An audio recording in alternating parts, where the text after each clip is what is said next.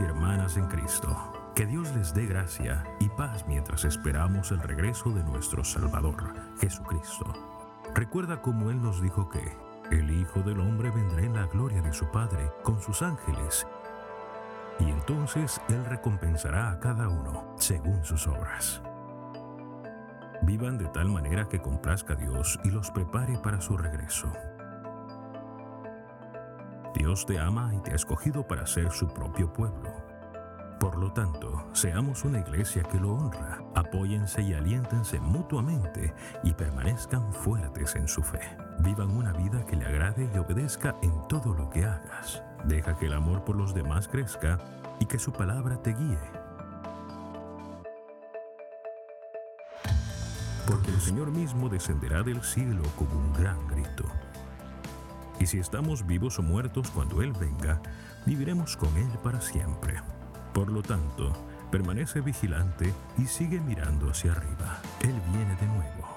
Que todo tu espíritu, tu alma y tu cuerpo permanezcan impecables hasta que nuestro Señor Jesucristo regrese.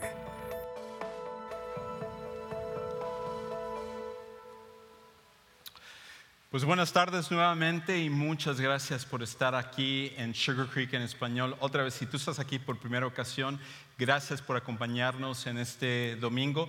Y también queremos agradecer a aquellos que nos están siguiendo en vivo a través del Internet, como también los que están viendo estos mensajes a través de YouTube. Muchas gracias por ver lo que Dios está haciendo aquí en la iglesia Sugar Creek.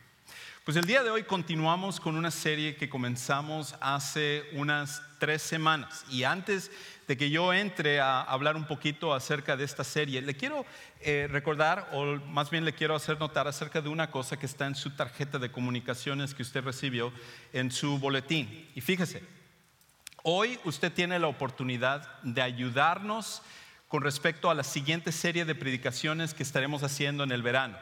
A lo mejor hay algún tema que usted siempre ha querido saber, a lo mejor hay un pasaje de la Biblia que usted tiene interés por una explicación con respecto a, ella, o alguna, algún otro tema o tópico que a usted le llama la atención. Pues fíjese que en la parte de atrás hay un, hay un lado que dice necesitamos su ayuda y ahí usted tiene la oportunidad de sugerirnos lo que le gustaría que nosotros como iglesia estemos hablando en este verano. Así que durante el servicio, en vez de que usted esté haciendo los dibujitos mientras yo estoy predicando, usted puede aprovechar ese tiempo para, para poder sugerirnos algunos temas que a usted le gustaría que nosotros tocáramos. Y cuando pase eh, la canasta de la, de la ofrenda, entonces simplemente deposítelo ahí y nosotros vamos a usarlo para poder determinar lo que va a ser la serie de nuestro, de, que viene en el verano.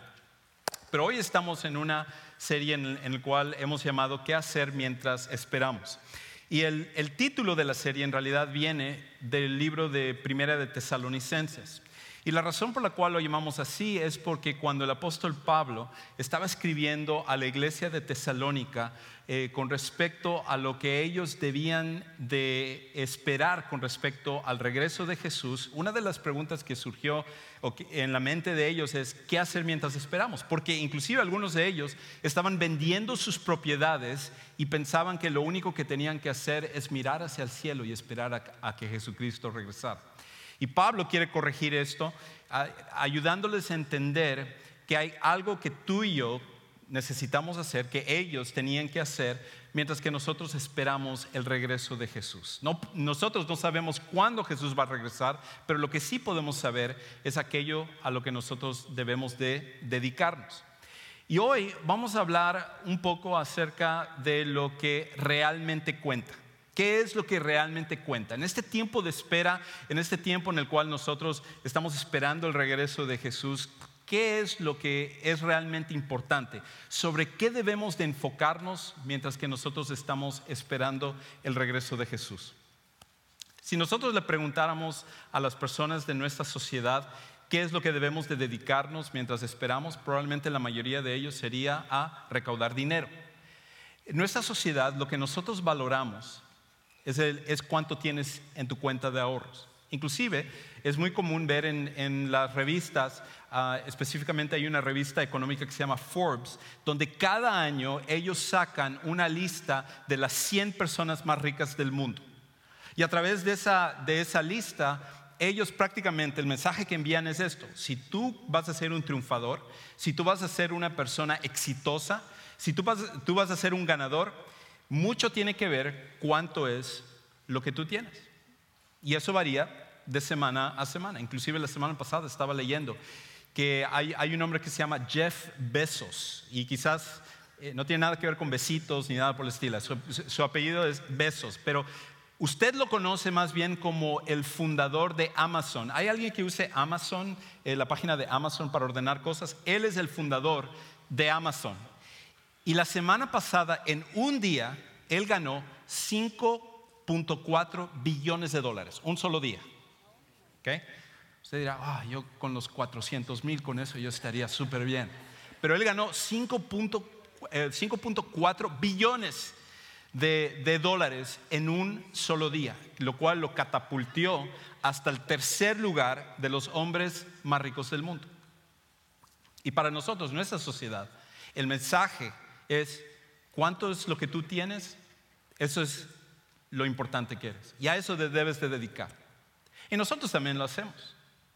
Nosotros valoramos a las personas muchas veces por lo que manejan, tipo de carro que manejan.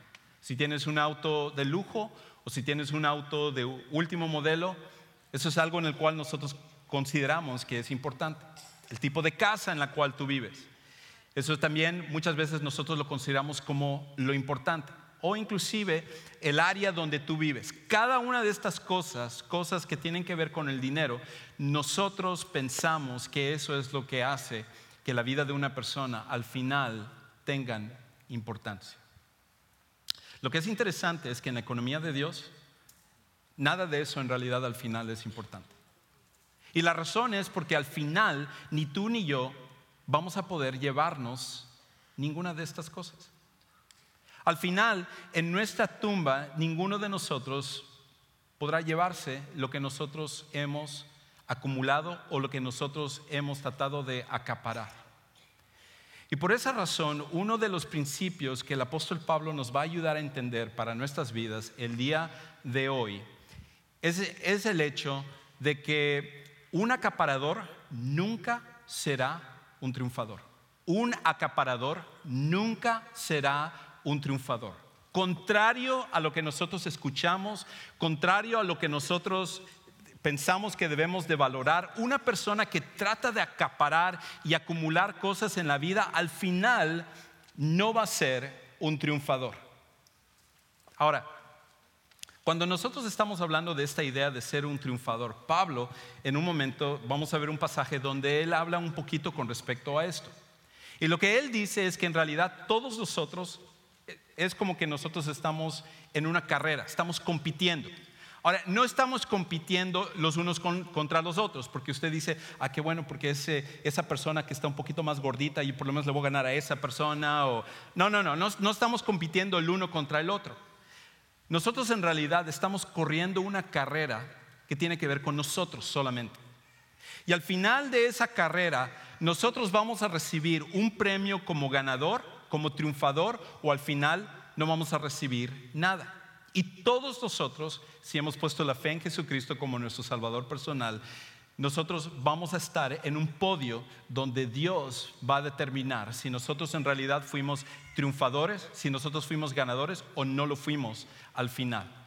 Y contrario a lo que el mundo nos dice, que el que tenga más, inclusive hay un dicho en inglés que dice que el que muera con más juguetes es el ganador, lo cual es completamente falso. Cuando nosotros vivimos nuestra vida para acaparar, cuando nosotros vivimos nuestra vida para acumular cosas, al final eso no es la manera en la cual nosotros medimos una persona que es un ganador o una persona que es un triunfador. Por lo tanto, ¿en qué debemos enfocarnos? Para Dios entonces, si no es el dinero, si no es fama, si no es belleza, si no son las cosas que nuestra sociedad valora, ¿qué es lo que Dios valora? Que al final podríamos ser triunfadores cuando llegue el momento final de nuestra vida y nosotros nos tengamos que presentar delante de Dios. Y Pablo en un pasaje nos va a dar el principio. Solamente dos versículos en 1 Tesalonicenses capítulo 2, versículos 19 al 20, él les escribe a, a, los cristianos de Tesalónica dándoles el principio que tú y yo también necesitamos seguir. Escucha cómo él lo dice. Versículo 19. En resumidas cuentas, ¿cuál es nuestra esperanza, alegría o motivo de orgullo delante de nuestro Señor para cuando Él venga? Lo primero que, que Pablo dice es, miren, va a llegar un momento en el cual ya sea nosotros nos vamos a presentar delante de Dios porque nosotros vamos a morir, o Jesucristo va a regresar. Y cuando Jesucristo regrese, la pregunta entonces es, ¿qué es lo que va a contar? ¿Qué es lo que va a ser importante? ¿Qué es lo, lo que va a ser lo más valioso en ese momento? Y ninguna de las cosas materiales al final lo serán. Y él mismo se contesta qué es lo único que al final será importante. Y él dice esto, ¿quién más sino ustedes? ¿Cuál va a ser de lo cual él se va a enorgullecer, lo cual él va, va, a poder fijarse cuál es su enfoque? Él dice, ustedes, ustedes los cristianos de Tesalónica, sí, ustedes son nuestro orgullo y alegría. Qué interesante. Pablo no dice el dinero, no dice que para conservar tu belleza tienes que estirarte más que el hombre elástico, o, él, habla acerca de que necesito hacer más dieta para bajar de peso y verme bien, porque eso es lo que al final va a contar. De hecho, jamás he encontrado una persona en su lecho de muerte que dice, hoy, ¿cómo hubiera querido bajar una libra más para llegar a este momento? O cómo hubiera gustado tener un, un facelift para verme un poquito mejor a la hora de morirme. Nadie dice eso. Nadie piensa en, ah, si hubiera sido un millón de dólares más que yo hubiera ganado, entonces ahorita yo estaría, me moriría súper tranquilo. Cuando llegue el momento en el cual nosotros nos vamos a presentar delante de Dios, Pablo dice esto, lo único que va a importar son las otras personas. Lo único que va a importar es lo que tú has hecho por otras personas. Y por eso el principio que él nos presenta es esto, que para Dios un ganador no es el que acumula cosas para sí mismo, sino el que invierte en otros. Para Dios, el ganador no es el que acumula cosas para sí mismo, sino que es el que invierte en otros. Al final, la manera como delante de Dios nosotros medimos cuando alguien ha hecho algo con su vida, cuando su vida tiene sentido, qué, es lo importante, es cuando esa persona, lejos de tratar de acumular más, lo que hace es se desprende para poder invertirlo en otras personas. Ahora, con esto no estoy diciendo que el ganar dinero es malo o inclusive si Dios a ti te ha bendecido con, con tener mucho dinero, si eso es un pecado. No, no, nada por el estilo. Eh, al, final lo que nosotros necesitamos entender es esto, el dinero es un medio, no es el fin, el dinero es un medio y nosotros podemos escoger utilizar lo que Dios nos ha dado, sea mucho o sea poco, pero al final lo utilizamos para lo que realmente es importante. Y lo que es realmente importante delante de Dios es que nosotros podamos invertirlo en otras personas. Y por eso Pablo al final dice, cuando yo me presente delante de Dios, cuando yo esté delante de Dios, lo que me va a dar mi alegría, lo que va a ser mi orgullo, son ustedes. Porque yo invertí mi vida para que ustedes puedan conocer a Dios. Hay una película que cuando estaba en la universidad me asignaron ver, ah, que me, que me encantó, porque era, eh, teníamos que escribir un poquito acerca del el impacto del de, el personaje principal de la película. Uh, por su gran inteligencia, por su capacidad y todo. Y ese era Forrest Gump. No, no es cierto, no era Forrest Gump. Eh, no, es el, la sinfonía del ah, profesor Holland. ¿Alguien llegó a ver alguna vez esa película? Sí, algunos ya lo, lo, han, lo han visto. Y la película trata acerca de un hombre que se llama Glenn Holland, el cual él es un compositor y él ha estudiado música y su deseo, su deseo más grande, es el de escribir una sinfonía que pueda ayudarle a él tener reconocimiento, fama y fortuna. Entonces, cuando él se dedica a esto, él se casa con su esposa, se ve al principio de la película, y él se está dedicando a escribir lo que va a ser su magnus opus, su, su sinfonía por el cual va a ser conocido por todo el mundo. Pero resulta que a medida que él está dedicándose a escribir la sinfonía, pues alguien tiene que pagar las cuentas. Y él agarra un trabajo como maestro en una escuela. Y la idea de él es agarrar ese trabajo de forma temporal, porque donde, donde realmente está su pasión, donde él considera que es lo más importante, es el de escribir esa sinfonía. Y resulta que empieza a pasar algunos meses que él está trabajando como, como, maestro mientras él termina su sinfonía y va pasando un año, y va pasando dos años y tres años y él inclusive se empieza a desesperar de que todo el tiempo que él está dedicando a la escuela y a estudiantes y a enseñar a muchachos acerca de, música, se, está yendo todo su enfoque y su energía en hacer eso y en realidad no se está dedicando a lo que para él era lo más importante, que es escribir esa sinfonía que lo iba a hacer famoso. Inclusive hay una escena en la película donde él se está dedicando a, una muchachita que tenía muchos problemas para tocar el clarinete y él es desesperado por ayudarle a esta muchacha a que aprendiera a tocar el clarinete. Y así era su vida día tras día mientras él estaba enseñándoles a, todas estas personas, a todos sus estudiantes, a tocar instrumentos y ser parte de una orquesta. Pues resulta que esos dos, tres años al final se convierten en 35 años de su vida que él se dedica a ser maestro. Y cuando finalmente él ya había agarrado la pasión por enseñar y, por ayudar a estudiantes a que aprendieran música, a los 35 años de estar enseñando, se le informa que él se queda sin trabajo que están recortando el departamento de música de la preparatoria o el high school donde él enseñaba y que era su último año donde él iba a poder enseñar. Y cuando eso sucede, él piensa que su vida es un desperdicio. Él piensa que él es un fracaso, porque todo este tiempo que él tenía estos sueños de grandeza con respecto a la sinfonía que, que, él iba a escribir, al final no tuvo oportunidad de hacerlo y él más bien se dedicó a enseñar a otros muchachos, los cuales la mayoría ni apreciaron lo que él hizo y él piensa que su vida es un desperdicio.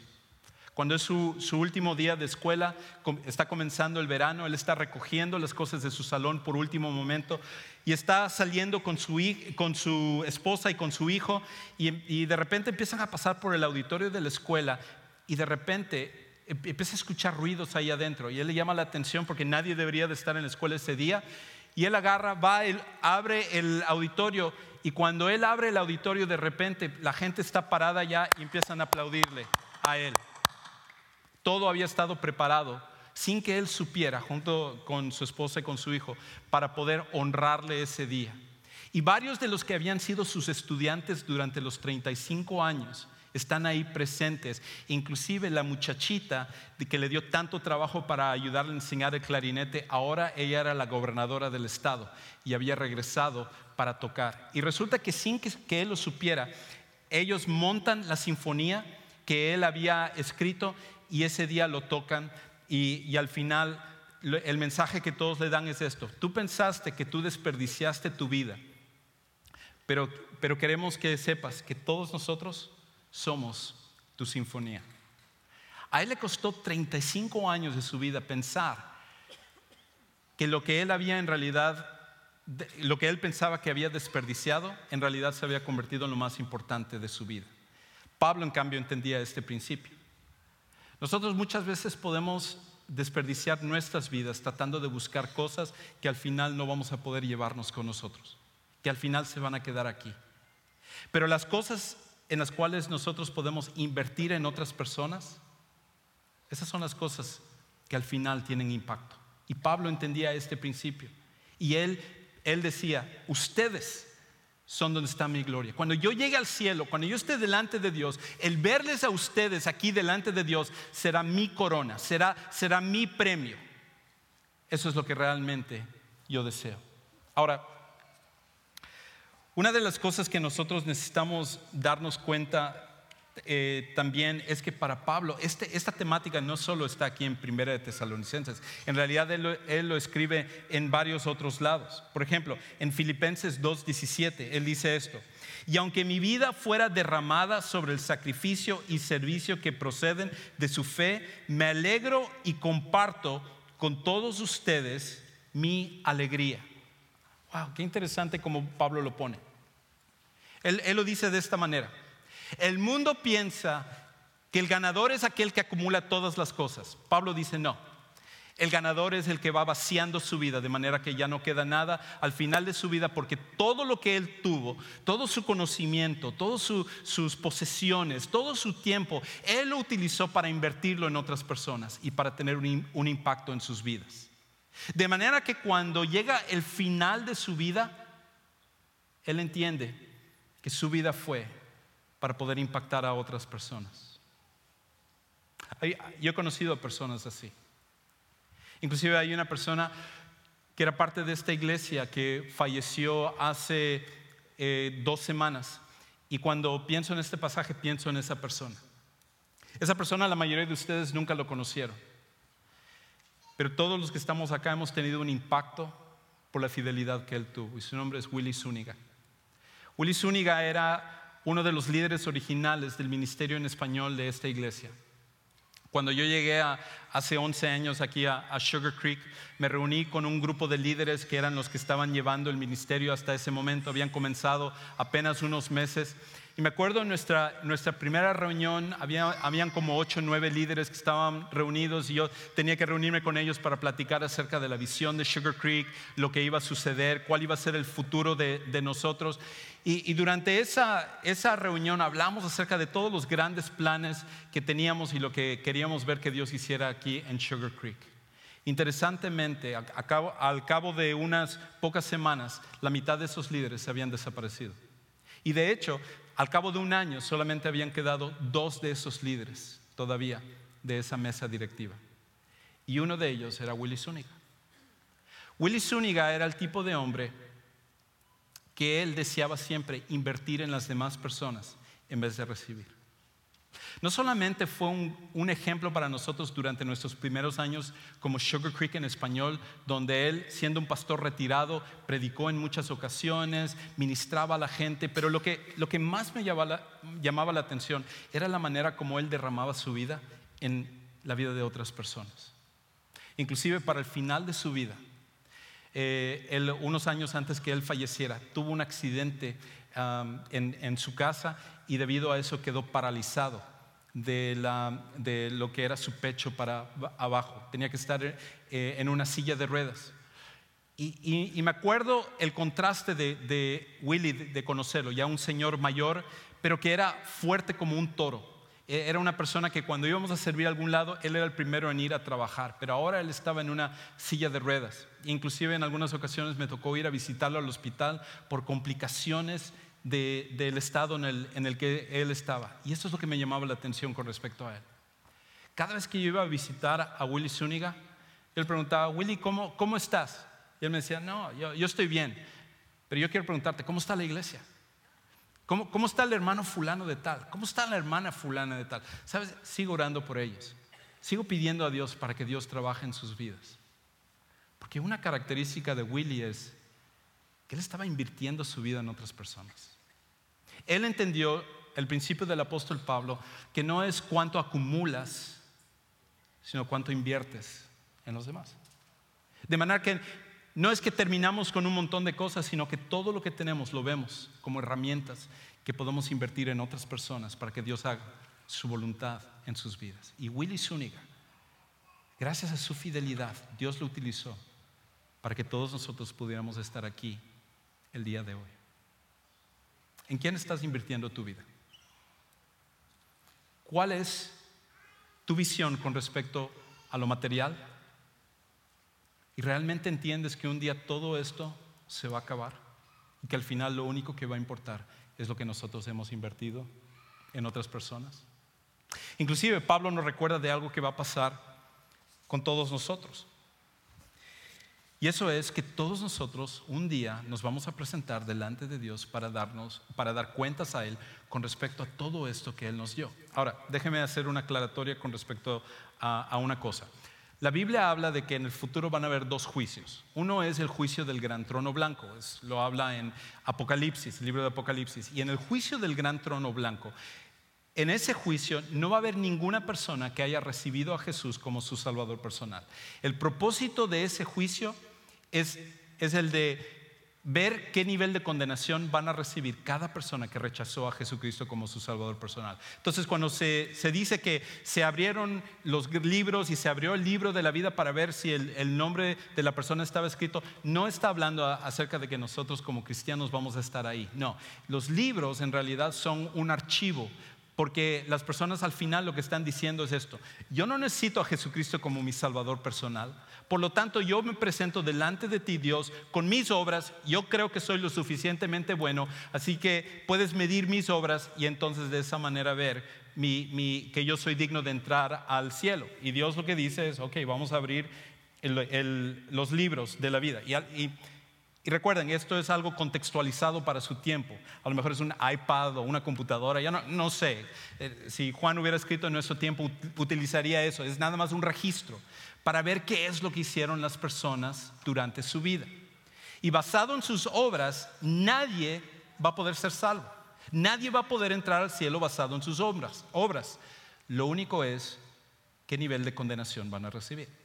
Si tú has recibido a Jesucristo como tu Salvador personal, Tú no tienes que preocuparte porque tú no estarás en ese juicio. Así que puedes decir, de la que me salvé. Pero ahora viene el juicio en el cual tú y yo sí vamos a estar. Y ese se llama el tribunal de Cristo. En ese juicio solamente estaremos aquellos que hemos puesto nuestra fe en Jesucristo como nuestro Salvador personal. Y nada tiene que ver con quién va a ser salvo, con quién no es salvo. No, no es la clásica eh, la clásica expresión es decir, yo solo quiero estar ahí para entrar como barrendero en el cielo, a mí no me importa cómo es. No, no, no, no.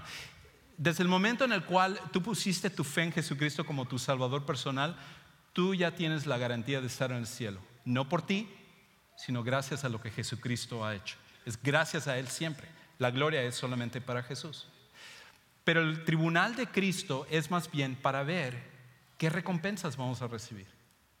Y el triunfador es aquel que entendió que su vida era, más que para él, era para servir a Dios invirtiéndolo en la vida de otras personas. Y de hecho, Pablo lo dice ahí de esta manera, 1 Corintios 5, 9 y 10.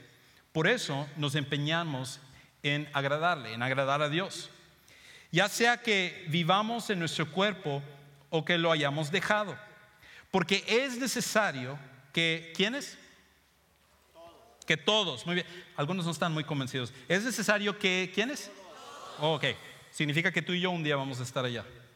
Significa que un día cuando nosotros no lo esperemos, sea que Jesús regrese o que nosotros partamos antes de eso, vamos a estar ahí eh, ese día. Que todos comparezcamos ante el tribunal de Cristo para que cada uno reciba lo que le corresponda según lo bueno o lo malo que haya hecho mientras viva en el cuerpo. Otra vez, esto no es para ver quién es salvo, quién no es salvo, esto es para ver si nuestras vidas como cristianos nosotros lo invertimos para Dios o si nosotros lo desperdiciamos para nosotros.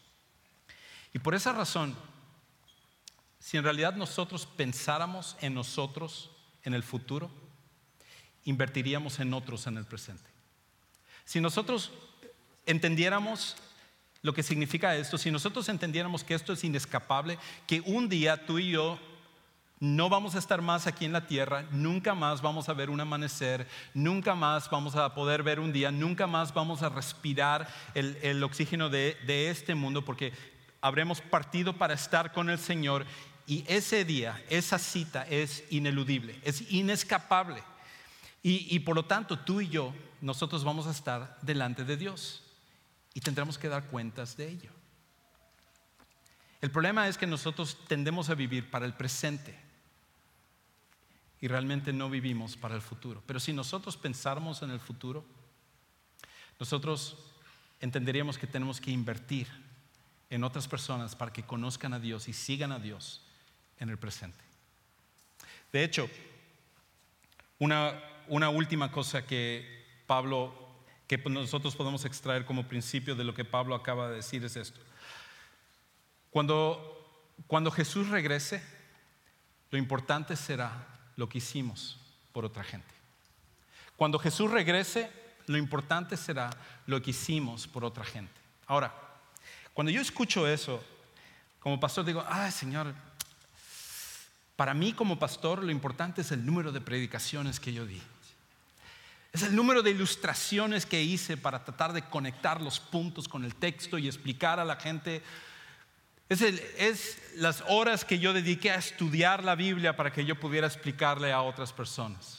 Pero para Pablo él dice, mi corona, y cuando él habla de corona, no es una corona real, no es, no es una corona como usan los reyes, es más bien el tipo de corona de laureles que se le da a un atleta olímpico cuando gana su especialidad, cuando gana su deporte. Al final, el atleta olímpico se presenta en el podio y se le pone al ganador una corona de laurel sobre su cabeza. Es lo que Pablo está pensando aquí.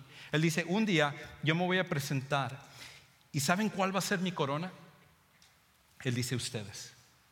Ustedes van a ser mi corona, porque yo invertí mi vida para que ustedes pudieran conocer a Jesús como su Salvador personal y para que aprendieran a seguirlo. Todo lo demás, todo lo demás no será tan importante.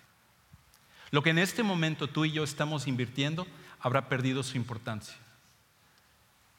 Y por eso, en esta semana, ¿a qué te dedicaste que va a tener un impacto eterno?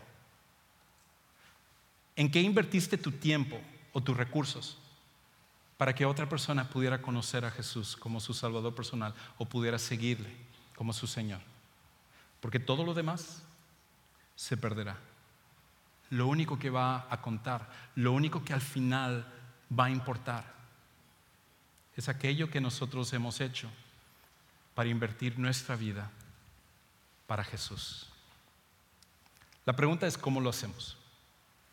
¿Qué necesitamos hacer para que esto sea una realidad en nuestras vidas? ¿Qué debemos de hacer para que esto sea algo que nosotros podamos vivir y que nosotros lo podamos, lo podamos entender? Pues déjame sugerirte tres cosas. La primera es, es esta. Ve tu vida a la luz del futuro en vez del presente. Ve tu vida a la luz del futuro en vez del presente. Parte del problema que nosotros tenemos es que nosotros vivimos para el hoy. Nosotros, nosotros vivimos pensando en solamente lo que va a pasar el día de hoy o lo que va a pasar en esta semana o en estos días. Y muchas veces nosotros no entendemos cómo nuestras decisiones al final repercuten para el futuro. Y en especial cuando todos nosotros vamos a comparecer delante de Jesús para dar cuentas de lo que nosotros hemos hecho. Si nosotros pensáramos en ese momento y nosotros entendiéramos que ese momento al final va a ser importante y lo demás no tendrá importancia, empezaríamos a vivir de manera diferente. Empezaríamos a vivir de manera que aprovecháramos las oportunidades que tenemos para invertir en la vida de otras personas. Inclusive, yo estoy eh, en preparativos para ir a un viaje misionero a Honduras, en, ahorita en el mes de, junio. Y en el grupo de, que estamos yendo a, Honduras había una persona que, estaba sentado aquí en, en nuestro servicio. Su nombre es Martín. Y resulta que Martín estaba tan convencido de que él tenía que ir a Honduras también, ser parte de lo que Dios va a hacer en Honduras en este viaje misionero, que él se inscribió, primer viaje misionero que él iba a ser parte para ir a hablarle a las personas de Honduras con respecto a las cosas de, de Dios. Y sin que él lo supiera, viajó hace unas dos semanas y tuvo un ataque al corazón y falleció. Y recientemente acabamos de celebrar su funeral. Pregunta, para Martín, ¿qué es lo importante ahora? Solamente aquello que él invirtió para la eternidad. Y esa será tu historia y será mi historia. Y si nosotros viviéramos pensando no tanto en el presente, sino en el futuro, y lo que nuestras decisiones van a repercutir para ese momento, probablemente nosotros viviríamos de forma diferente. Otra cosa que nosotros podemos hacer para hacer realidad esto es que necesitamos amar a los demás antes de poder invertir en los demás. Necesitamos amar a los demás porque va antes de poder invertir en los demás. La razón por la cual no invertimos más en las personas es porque nosotros no amamos a las personas. Y nosotros necesitamos cultivar ese amor por otras personas para que entonces nosotros empecemos a ver que cuando dedicamos tiempo, cuando dedicamos recursos, cuando dedicamos esfuerzo, cuando estamos dando aliento a otras personas, lo estamos haciendo al final para que las personas puedan seguir a Jesús como su Salvador personal. El día de ayer, por ejemplo, tuvimos un grupo de nuestra iglesia que vino al entrenamiento de evangelismo. Y en el, Ayer, el sábado en la mañana, ellos recibieron un entrenamiento y hemos tenido este entrenamiento en varias ocasiones y gracias a Dios por todas las personas que ya han sido entrenados porque entienden la importancia de compartir su fe con otras personas. Pero el día de ayer tuvimos el mayor número de personas que recibieron a Cristo. Trece personas el día de ayer recibieron a Jesucristo como su Salvador personal. Qué increíble, ¿verdad? Increíble. E inclusive Iván, que hizo un gran trabajo de entrenar, como siempre, a nuestro grupo de evangelismo, me estaba contando esta mañana antes de que, de que viniera para, para eh, aquí el auditorio, y él me, él me estaba diciendo que en, en, uno de los encuentros que él tuvo, él, él estaba compartiendo la fe con, con, varias personas y al principio la mayoría de las personas estaban diciendo, no, no, yo no quiero saber. Llegó un momento en el cual dice, ah, yo pienso que realmente no van a haber personas que van a querer saber más acerca de esto.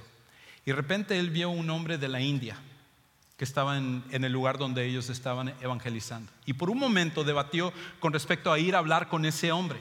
Porque, porque dice, si los latinos no me escuchan, un hombre de la India no me va, tampoco me va a escuchar. Pero él decidió ser obediente a eso. Y fue caminando a ese hombre de la India y ese hombre fue uno de los trece que recibieron a Jesucristo como su Salvador personal. Increíble. Ahora, si va a aplaudir, aplauda bien, no aplauda medios ahí. Ok, vamos, eso es. Tenemos una persona que ha recibido a Jesús como su Salvador personal. Ahora, lo increíble con respecto a ello es que no termina solo allá, porque esa misma persona el día de hoy llamó para saber más acerca de los servicios de nuestra iglesia y para poder venir a uno de nuestros servicios. Simplemente tomar tiempo para entender que lo que invertimos en otras personas es lo que va a permanecer cuando Jesús regrese o cuando a nosotros nos toque estar delante de Él. ¿Y qué es lo que tú y yo podemos y estamos haciendo para invertir nuestra vida en otros? Una tercera cosa, y con eso termino. Lo tercero es esto. Invierte tu vida en ayudar a otros a conocer y caminar con Dios. Invierte tu vida en ayudar a otros a conocer y caminar con Dios. Si lo único que va a importar cuando Jesús regrese es cómo nosotros usamos nuestro tiempo para invertirlo en otros, para que conocieran a Jesús y caminaran con Él, es súper importante que tú y yo lo podamos hacer. Tenemos oportunidades para hacerlo. Y por eso como, como iglesia, esta es, esta es la visión que nosotros tenemos. Esto es lo que nosotros deseamos. Y no es una visión de nuestra iglesia Sugar Creek, es una visión que viene por parte de Dios. Y esta es la visión. Que cada uno de los que, de los que estamos aquí podamos por lo menos ayudar a una persona al año a conocer a Jesús como su Salvador personal y a convertirse en un seguidor de Jesús. Y tú dirás, es que yo no sé de teología, yo no he ido al seminario, es que yo, yo soy nuevo en esto de las cosas de Dios. No, mira, ayudar a otra persona a seguir a Jesús es simplemente compartir lo que Dios ya ha hecho con nosotros. E inclusive en nuestras luchas y en los cambios que Dios está trayendo. De manera que nosotros empezamos a mostrarle a otras personas lo que Dios ya está haciendo en nosotros. Y, y podemos tomar a una persona y en vez de decirle, mira, te voy a dar una clase acerca del matrimonio. Quizás llegue su momento para eso. Pero más que eso es, ven, ven, acompáñanos este sábado. O, ven para la casa porque quiero que tú veas cómo yo trato a mi esposa. Porque yo quiero honrar a Dios en mi matrimonio. O, es eh, de que nosotros, en vez de dar una clase de, tú necesitas mostrar compasión para los demás. Es agarrar y decir, ven, hay una persona de nuestra iglesia que necesita ayuda. Es una viuda o es una madre soltera y ella no tiene quien le ayude a cortar la yarda. Vamos, tú y yo, y lo hacemos. Lo que significa es modelar, mostrar a otros lo que significa realmente seguir a Jesús, de manera que nuestras palabras y nuestras, y nuestras acciones puedan congeniar por completo. Y eso es algo que todos los que estamos aquí lo podemos hacer y que al final será lo único que va a contar. ¿Te imaginas que tú y yo empezáramos a vivir de esa manera? ¿Te imaginas si tú y yo tomáramos en serio esto? La manera como nosotros podríamos impactar a las demás personas. ¿Por qué no hacerlo a partir de hoy? Ahora, para algunos de los que están aquí, el primer paso no es empezar a invertir su vida en otras personas. Lo que tienen que hacer es primero recibir lo que Jesús hizo, que fue invertir todo lo que Él era para que nosotros pudiéramos tener salvación. La Biblia dice inclusive que Jesús, fue el único que era perfecto porque Él es Dios, se hizo hombre sin dejar de ser Dios, vino a este mundo, vivió la vida perfecta que ninguno de nosotros hemos sido capaces de vivir y luego murió la muerte que Él no debió de haber muerto, que nosotros debimos de haber muerto, y luego Él resucitó al tercer día. Y Él ofrece que para todos aquellos que lo reciben y confían en Él, Él les da perdón de pecados, les da una nueva vida y Él toma el control de su vida. Si tú nunca has tomado esa decisión, ¿por qué no hacerlo el día de hoy? No tiene nada que ver con religión, no tiene nada que ver con ser bautista o católico o cualquier otra religión que, que, tú creas. Es únicamente el poner la fe en Jesús como tu salvador personal. Y cuando tú tomas este paso, cambia por completo todas las cosas. Yo lo hice cuando tenía 12 años. Y esa es la razón por la cual hoy estoy aquí. Solo por lo que Jesús ha hecho en mi vida. Y muchos de los que estamos acá hemos tomado esa decisión. Si tú no lo has hecho, ¿por qué no hacerlo el día de hoy aquí? Inclusive, me gustaría ayudarte a tomar esa decisión. En un momento vamos a cantar y durante ese canto, ¿por qué no sales de tu lugar? Yo voy a estar aquí abajo a la derecha. Me encantaría orar personalmente contigo, ayudarte a tomar esta decisión. Cuando estemos cantando, sal de tu lugar, no importa si la persona con la que vienes, qué es lo que piensa o no piensa, este es tu momento con Dios que Dios ha preparado para poder cambiar tu vida. Y si estás dispuesto, hoy puede ser el día del cambio. Porque no nos ponemos de pie y entonamos este canto.